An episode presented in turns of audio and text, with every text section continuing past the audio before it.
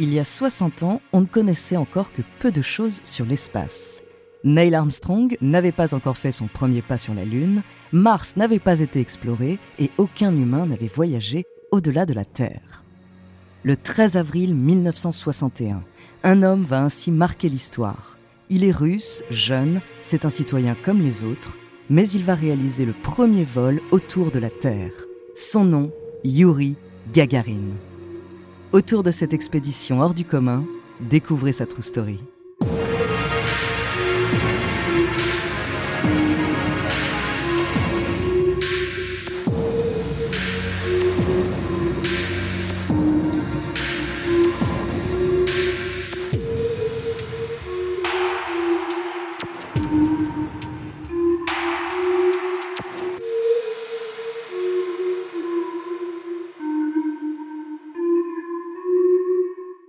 Mais avant de commencer à vous raconter cette histoire extraordinaire, laissez-moi vous présenter notre partenaire. When you need mealtime inspiration, it's worth shopping Kroger, where you'll find over 30,000 mouthwatering choices that excite your inner foodie. And no matter what tasty choice you make, you'll enjoy our everyday low prices, plus extra ways to save, like digital coupons worth over $600 each week. You can also save up to $1 off per gallon at the pump with fuel points. More savings and more inspiring flavors make shopping Kroger worth it every time. Kroger, fresh for everyone. Fuel restrictions apply. Bonjour, ici Andrea, bienvenue dans True Story. Voyager dans l'espace, c'est un rêve que tout le monde fait et c'est fascinant de pouvoir vous parler aujourd'hui du premier homme qui a eu la chance de vivre cette folle expérience. Alors en attendant qu'une base permanente soit installée pour qu'on puisse voyager tous ensemble sur la Lune, décollons avec Yuri Gagarin. Yuri Alexeyevitch Gagarin a une grande passion, l'aviation. Et il s'en souvient clairement, cela remonte à la Seconde Guerre mondiale.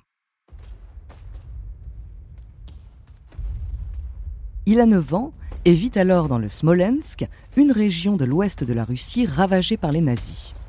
Ses frères et sœurs aînés ont été déportés dans un camp de travail forcé, lui et sa famille ont été expulsés de leur maison, son petit frère a failli être pendu. Mais au milieu de ce théâtre de barbarie, Yuri assiste à une scène qui va le marquer à vie.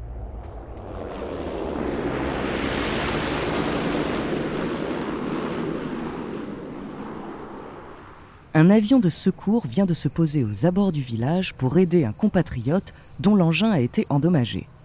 Il est fasciné, autant par les appareils que par leurs pilotes. Les deux soldats prennent le temps de répondre à ses questions et lui montrent même les commandes à l'intérieur du cockpit. Le petit garçon rentre chez lui brûlant d'un nouveau feu. À la fin de la guerre, contrairement aux attentes de ses parents, il quitte son village natal pour Moscou. En marge de ses études, il s'inscrit dans un club d'aviation. Il suit ses premiers cours de pilotage, c'est une vraie révélation. Il s'engage ensuite dans l'armée de l'air pour être enfin nommé pilote de chasse à 23 ans.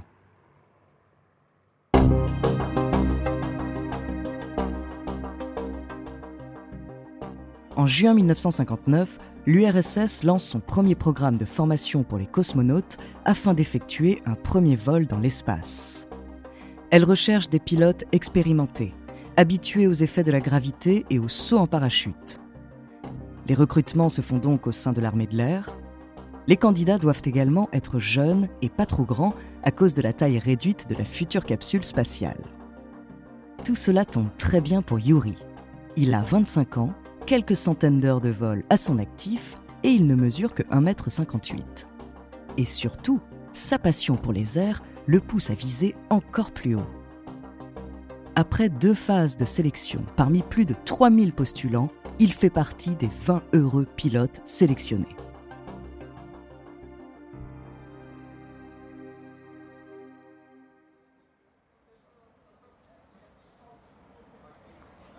Une ville entière a été construite spécialement pour héberger les futurs cosmonautes, leurs familles et tout le personnel nécessaire, mais aussi pour garder le projet de vol dans l'espace secret. À 25 km de Moscou, à la lisière d'une forêt, se cache la Cité des Étoiles, un centre d'entraînement d'un nouveau genre. Les jeunes pilotes suivent entre autres des cours d'informatique, de mécanique, de mathématiques et une préparation physique rigoureuse. Les épreuves auxquelles ils sont soumis sont aussi inédites qu'éprouvantes. Plongée en eau profonde, vol d'adaptation à l'apesanteur, apnée prolongée et passage en centrifugeuse avec des accélérations jusqu'à 20 G.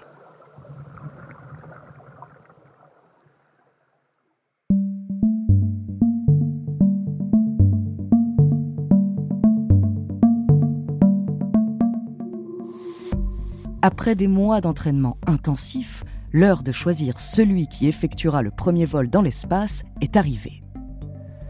Je ne vais pas faire durer le suspense, c'est bien sûr notre Yuri qui est sélectionné.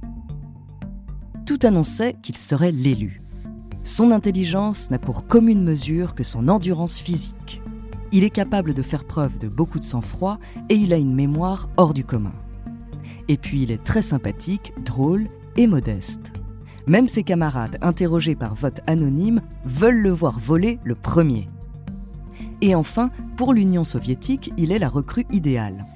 Il vient d'un milieu modeste, il est membre des jeunesses communistes depuis 10 ans et il est récemment entré au parti. Si le premier vol est un succès, il sera l'emblème parfait de la réussite soviétique.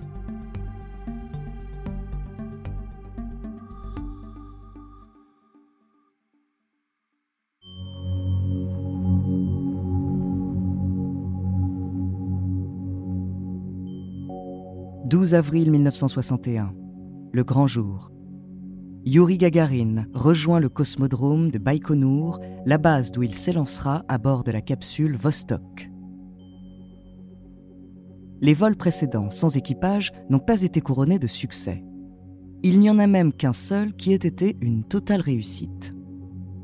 Mais tout cela a permis des ajustements, si bien qu'en août 1960, les chiennes Belka et Strelka reviennent vivantes après avoir passé une journée dans l'espace. Pour Yuri, les risques sont donc clairs. Il a une chance sur deux de s'en sortir. Le vaisseau peut exploser, présenter un dysfonctionnement, ou encore se dépressuriser et lui infliger un manque d'oxygène. Sa femme, elle, a deviné le but de la mission et elle en soupçonne sûrement les dangers. Mais quoi qu'il en soit, le cosmonaute est déterminé, concentré, serein. Avant de décoller, il enregistre ce message. Chers amis, connus et inconnus pour moi, mes chers compatriotes et toutes les personnes du monde, dans quelques instants, une puissante fusée soviétique me conduira aux confins de l'espace.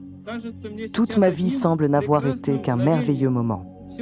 Tout ce que j'ai expérimenté et fait jusqu'à présent avait pour but de me préparer à ce moment. Avant de prendre place à bord de Vostok, Gagarine embrasse Sergei Korolev, le directeur du programme, bien moins serein que lui. Il enfile ensuite son scaphandre et s'installe dans la petite capsule remplie de matériel électronique et d'écrans de contrôle le compte à rebours va commencer. Yuri répond à la salle de contrôle. Je me sens bien, excellent état d'esprit, prêt à y aller. 5,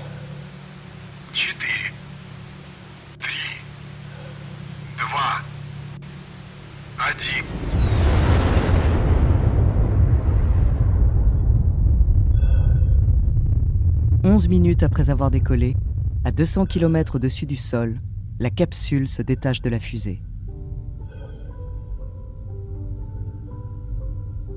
Il est ainsi lâché en orbite et peut enfin voir la Terre.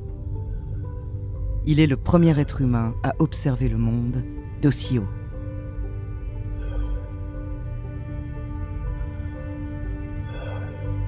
L'émerveillement dépasse tout ce qu'il avait pu imaginer.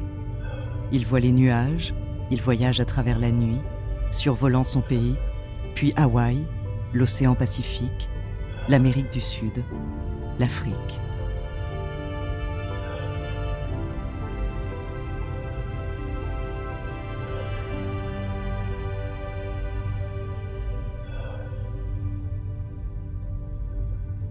Mais il ne se laisse pas emporter par ses émotions.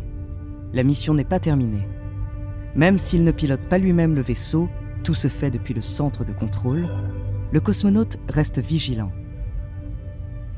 Après plus d'une heure de vol, Vostok entame sa descente. Tout ne se passe pas exactement comme prévu. L'entrée dans l'atmosphère ayant été un peu brutale, le vaisseau a dévié de sa trajectoire et s'il reste à l'intérieur, Gagarine risque de ne pas survivre. Il reste cependant calme, lucide, et à quelques kilomètres du sol, le cosmonaute s'éjecte de la capsule et atterrit en douceur grâce à son parachute.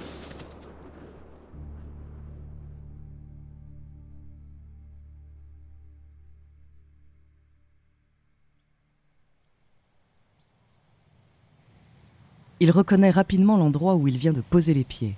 Il a fait plusieurs entraînements dans cette région. En revanche, la femme et la fillette qui viennent de voir cet homme en combinaison orange tomber du ciel ne comprennent pas ce à quoi elles viennent d'assister. Il les rassure. Je suis des vôtres, je suis des vôtres, je suis un soviétique, n'ayez pas peur, ne craignez rien. Il cherche vite un téléphone pour pouvoir communiquer sa position à Moscou et surtout leur annoncer qu'il est en vie. Et que la mission est réussie, car je vous le rappelle, Yuri Gagarin vient de réaliser le premier vol dans l'espace.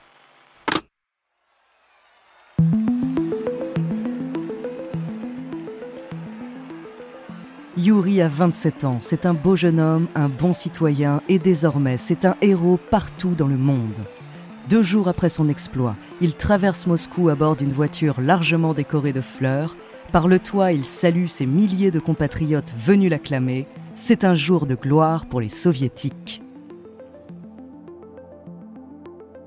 Gagarine va également devenir un outil de propagande au service du Kremlin.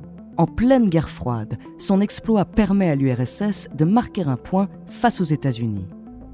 Le cosmonaute est envoyé aux quatre coins du monde pour faire retentir ce message.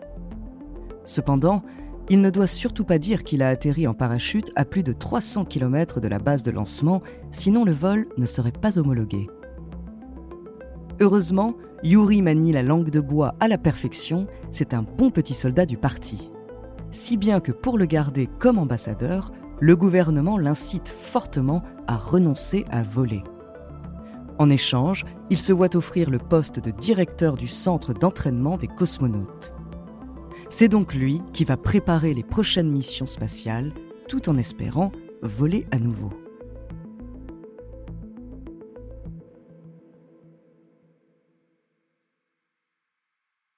Mais ses chances s'amenuisent au fil du temps. En 1967, il n'est même plus autorisé à piloter seul un avion de chasse. Son désespoir le pousse à divers excès, il boit, conduit trop vite, mène une vie dissolue.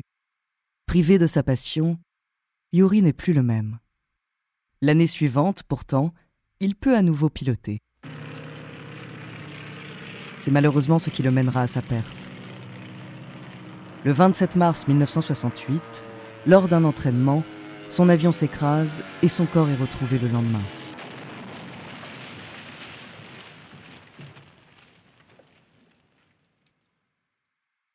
Yuri Gagarin ne verra pas Neil Armstrong poser le pied sur la Lune mais il n'a sans doute jamais oublié ce qu'il a vu pendant son inoubliable vol.